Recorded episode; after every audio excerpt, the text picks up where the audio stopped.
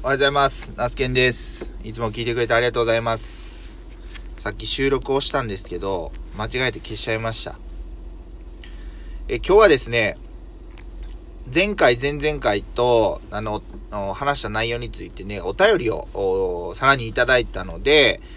えーそのお便りをね、ちょっと紹介させていただこうと思います。えー、ナスケンさんおはようございます。たまには愚痴言いたいことありますよね。溜めずに喋ればネガティブな気持ちを吐き出すことできると思います。なので私もメールしてみました。えうちは市場や農協出荷なしの営業スタイルですが、俺って、俺の野菜って必要なのかと沈むこともあります。こんな苦労して失敗もして大して儲かりもせず生産力なくて単価も高い。うちの野菜なんてなくても世の中の人は美味しい食べ物は十分にある。なんてちょっと落ち込むこともよくありますが、自分の物差しを忘れることなく今日も農業頑張ります。ということでお便りいただきました。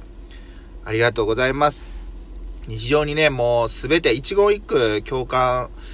するお便りでございます。あの前回僕が話した内容っていうのが、えー今ね、JA、JA を通じて、えー人参をね、出荷しているんですけども、3月から、えーその価格がかなり、こう、ちょっと、買い取り価格が下がると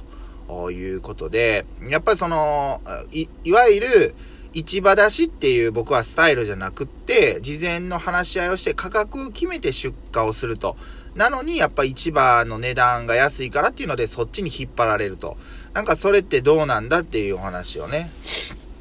したと、したところなんですけども、まあやはりですね、あの、どの農家さん、まあ大なり、中なり小なり、えーどの農家さんでも、やはりあの、苦労もしてるだろうし、失敗もしてると思います。あの、まあ、もちろんね、儲かってる農家さんも、確かにはいると思うんですけど、ただ、儲かってる農家さんも儲かってる農家さんなりに、いろんな経験をされてきて、ようやくそこのステージに立ってるというところもあると思うので、それは純粋にね、あのーまあもちろんあれですよ、あのーなんか、ね、あのー例えばこの野菜は、えーめちゃくちゃ高栄養価があるんで、とかね、なんかそういう、いいわゆるちょっとこう、あの、微妙なグレーゾーンの表記とかをして販売するのはもちろんダメなんですけど、やっぱり、どの農家さんでも、大規模やったら大規模で何人も従業員さんいてるとこやったら、それはそれで従業員さんの教育っていうのに多分すごいこう、えー時間、え投資をしてるだろうし、やっぱりそういうところで苦労や失敗っていうのはあるだろうし、でも、その例えばうちみたいな家族経営は家族経営で、もちろんいい部分もあるんですけど、やはり、えーまあ、特にうちの場合は母親が口をね、出すんですね。はい。あの、やっぱり価格に関して、やっぱりその主婦の目線っていうのがあるんで、僕が例えば人参の値段を、えー100、一袋ね、えーどんだけ入れて100円にするってなった時に、いや、そんなん100円でも高すぎると。もうちょっと80円とかにしろとかっていう風に言うんですけど、でもね、やっぱり、あの、そこが、まあ、家族だからこそそういう意見の出し、意見っていうかは出るのかなというふうに思います。うん。どうしてもその、家族だから言いやすい。で、うちの母親の場合は、例えば僕が経営者っていうよりは、自分の子供っていう感覚で接してく、接してきてると思うんで、まあ、このあたりがね、あの、いい部分もあれば悪い部分もある。ちょっとね、悪い、体調悪いから子供見とってくれとか、そういうことをね、母親やったら言えるんですけど、まあ、このあたりは、今後ね、あの、僕が規模拡大を、に舵を取るのか、あの、舵を切るのか、非常に悩ましいとこではあるんですけども、まあまあ、いろんな、だからそれ相の苦労や失敗っていうのは、ある世の中でございます。はい。でね、やっぱり確かにこれだけ野菜が豊作だと、なんかやっぱりその自分の野菜ってそんなに求められてないのかなというふうに思ったりすることも確かにありますね。まあそれがゆえに、そういう風な考えにどうしても自分自身が支配される時があって、あ、自分って何のために農業してるんだろうな、という風にね、思うんですよね。だから、見失わないように、お便りいただいた、あこのメッセージに書いてあるんですけど、自分の物差しっていうのをね、あの、しっかりこう持つ必要があるなというふうに思いました。物差しっていうのは、言ったら測るもの、基準になるものなんで、そのもちろん基準っていうのは、こう、どんどんアップデートされていくべきだと思います。これはまあ、たびたび僕の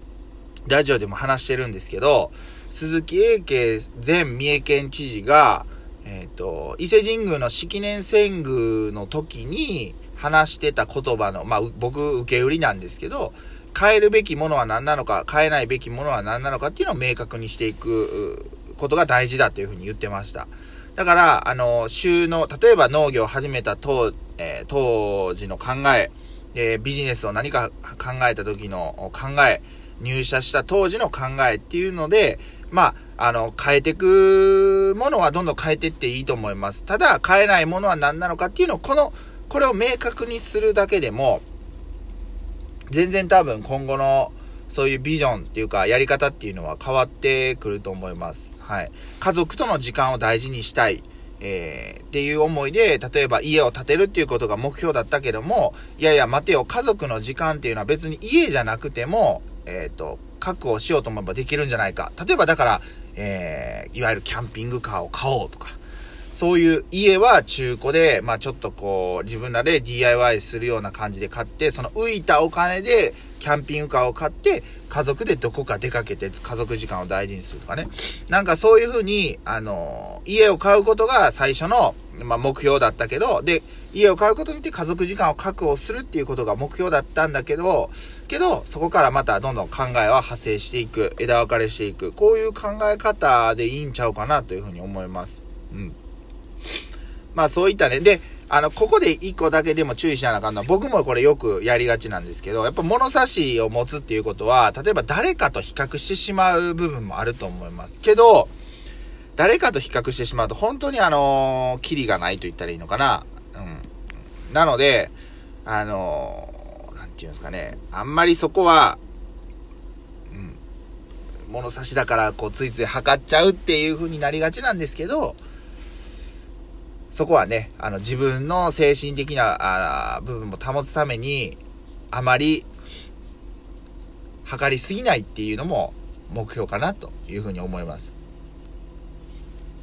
使い分けていくことですかね。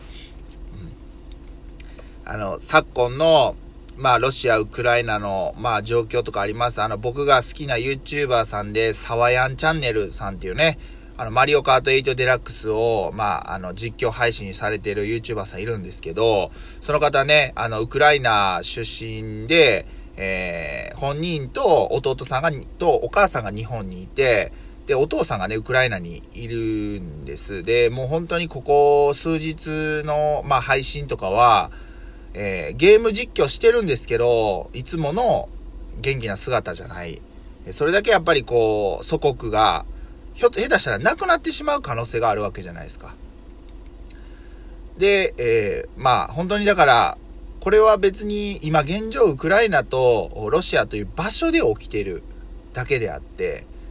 これが例えば何年後とかに、えー、日本に、例えば中国が来るとか、ロシアが来るとか、まあ、そういうことは十分に考えられることなんで、で、僕たち、僕今36ですけど、生きてるうちにそういうことが起こり得る可能性って全然あると思うんですよね。その時にやっぱり、えー、どういう